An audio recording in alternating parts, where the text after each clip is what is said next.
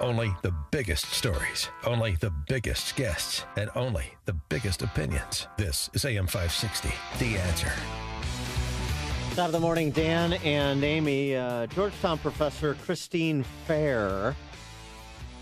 We've talked about her before. She's got uh, quite the potty mouth on her. Christine Fair tweeting. She's an associate professor at Georgetown Securities in Georgetown Security Studies program. She uh, tweeted over the weekend in response to Lindsey Graham's uh, Joseph Welch moment during the Kavanaugh hearing, as well as just uh, the uh, sum total of the hearings themselves and the, what Republicans had to say. She said, Christine Fair tweeted, all of them deserve miserable deaths, while feminists laugh as they take their last gasps. Bonus, we castrate their corpses and feed them to swine. Yes. Hmm. She uh, also tweeted, "Look at thus uh, th- this chorus of entitled white men justifying a serial rapist's arrogated entitlement." Uh huh. Um, hilariously, Georgetown University said in response to an inquiry about the good professor's tweets that they respect Fair's right to freedom of speech, but also expect her to keep her classrooms free of bias. Oh, Oh, yes. okay.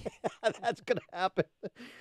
Oh, remember, she um, has uh, said other things. She's, um, uh, in 2017, she came under fire sending messages to a former Georgetown professor, Asra Nomani. Nomani claimed uh, that Fair began harassing her after she admitted to voting for Trump for president. I've written you off as a human being. Your vote helped normalize Nazis in D.C. Do you understand? Why don't? What don't you understand? You clueless dolt. F you. Go to hell. And and profanity is um, you know, punctuates uh, Fair's Twitter page. Unfortunately, Twitter suspended her account, Oh, really? and um, I am starting a campaign. I just tweeted myself starting a campaign to have Christine Fair's account reinstated. Because I'm from the Brandeis School that sunlight is the best disinfectant, and I think uh, the nation needs to see how polluted our college campuses are, the hallowed halls of academia in places like Georgetown, putatively a good school, whatever that means anymore. See who's there. See how polluted it is when you have people like Christine Fair who are professors at uh, colleges with reputations like Georgetown. Oh, in a related story in academia, uh, yeah, Kavanaugh teaching at Harvard. Remember how he said, "Love teaching at law school." That's probably over thanks to Right. Senate Democrats on love the Judiciary coaching. Committee. Yeah, I love coaching. Have been for seven years, fifth and sixth grade girls basketball. That might be over with. His class at Harvard has been canceled. Brett Oh. Kavanaugh's, Really? of course. For more on uh, this topic and other Kavanaugh-related issues, we're pleased to be joined again by Roger Kimball, who's the editor of the New Criterion and columnist for PJ Media, and um, you know hails from the uh, the intellectual uh, realm of uh, East Coast, Eastern Seaboard uh, high-mindedness himself. Roger, thanks for joining us. Appreciate it. Hey guys, nice to be with you. Uh, I, I should point out, however, that I was I grew up in Maine. Oh. The rural fastness is in Maine, so All right, so I haven't been thoroughly marinated in the East Coast. So good. You're lucked out. Awfulness. Um, Yeah. what? Yeah. What about? Um, uh, so everything Kavanaugh predicted uh, that actually was occurring to him in real time on Thursday is now coming to fruition, including the Democrats moving the goalposts, which is all their their histrionics Thursday about you know turn to Don McGahn as Dick Durbin said and tell him to Yeah. start the FBI investigation. So how do you, how do you react to um, what we're getting from Democrats now that they got what they wanted, courtesy of Flake and Coons? Well, you know, there's an old uh, Chinese saying, "Be careful what you wish for," and I suspect that the Democrats are going to rue the day they asked for an FBI investigation, because of course, what you say to a journalist is neither here nor there. You're not under oath, but what you say to any federal officer is um, subject to U.S. Code 1001, which says that it's a felony to lie or misrepresent what you say if you're talking to the FBI or the Judiciary Committee or, or any federal officer. I see that um, I see that uh, Senator Grassley has already referred one person uh, to to for to the Department of Justice for a criminal complaint because of the he he uh, without foundation alleged that Brett Kavanaugh had assaulted somebody on a boat in Newport.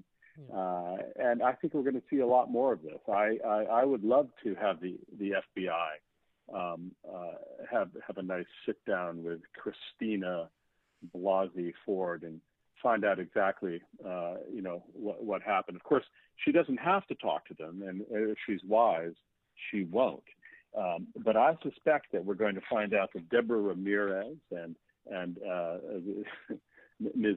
Swetnick, well, who's, who's offered yeah. up to the world by Michael Avenatti, that they're that they're they're just you know um, Democratic shills lying. And if if they talk to the FBI, it's likely that they will find themselves uh, with a with a, uh, a, new orange suit for the next five years. Well, well, Roger, you did be gratifying. Yeah, you saw Swetnick's interview with Kate Snow, correct?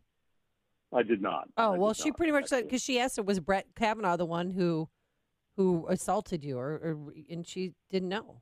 Like, I I don't yeah. know. I can't say with certainty. Yeah. So I don't know if she's going right. to be questioned by the FBI. Democrats gave a list of 24 people, 24 witnesses they want questioned. But who do we know so far that's been questioned? Mark Judge was yesterday. Ludington. Mark Judge is the only one I know. Yeah. Yeah, Ludington was, and um, Deborah Ramirez. Yeah, yeah, but I know it's it's it's and as we watch this malignant circus unfold, it's difficult to keep in mind how bizarre this whole process is. I mean, the, the spectacle of, of the, this obtuse Senator Whitehouse parsing Brett Kavanaugh's high school yearbook Oh, so uh, on the floor of the Senate was preposterous. You know, oh my gosh, what does boof mean? It's just ridiculous. Uh, now, of course, it, it's it's even worse than this. It's, I mean, yes, they are trying to destroy Brett Kavanaugh, um, but I think you know John Hinderaker had a very insightful piece the other day at Powerline. I think when he he pointed out that the fact that Brett Kavanaugh is a man of spotless reputation, a distinguished jurist whose integrity was hitherto unquestioned by anyone, that fact makes the destruction of Brett Kavanaugh not a bug, but a feature. They, they, the, the point is they could do this to anyone. Right. And the moral is you better uh, back off and cede power to us. We, the progressive left, are the only ones who really deserve to govern. Uh, you conservatives, uh, you know, you can be sort of window dressing, but you don't really get a voice in this. Now, I think that uh, people are actually beginning to wake up to this. And, um, you know, they have declared war. They have declared war on the rule of law, on the Constitution, on due process. And uh, you can see people waking up, like Lindsey Graham gave the performance of his career uh, during the hearings last week. And I, I suspect this whole thing now is going to be a huge, huge backfire for the uh, for, for the left. Well, the- Kavanaugh will be confirmed, and, and the midterms are not going to be a blue wave, believe me. Well, yeah, and, and Mitch McConnell said yesterday that the vote is going to happen this week. He confirmed that there will be a confirmation vote this week after the FBI report is filed. Uh, and the other dynamic, it seems to me, Republicans need to continue to explain is, uh, and, and Bill McGurn sort of gets to this in his piece in the Wall Street Journal about this all being, uh, that this, you know, going after Kavanaugh in a way they did in Gorsuch is because Ro- Mhm. Roe is at stake, Roe v. Wade Yeah. and that the fact is Well, that yeah. o- over the last 50 years democrats the left have been able to gain through the courts what they couldn't the legislatures and now they see that in jeopardy so it's all hands Yeah. on deck at you know and every bullet fired Yes. Well, I think that's true. I think that's true, but I think it goes even. It's even worse than that. Bad though that is. I mean, it, is unquestionably the case that in the background is is is Roe v. Wade. Although, I mean, you know, I believe Kavanaugh when he says that it's this settled law, and he he's a, a constitutionalist who follows the law. But um, uh, you know, that's you know just a, a, a you know one kind of sideline here. I mean, the irony is, of course, that Brett Kavanaugh is not a fire-breathing right-wing ideologue. He's a very judicious, impartial judge, which is why everybody loves him. all his law clerks, everybody he's ever worked with or worked for, or or who has worked you know or has worked for him.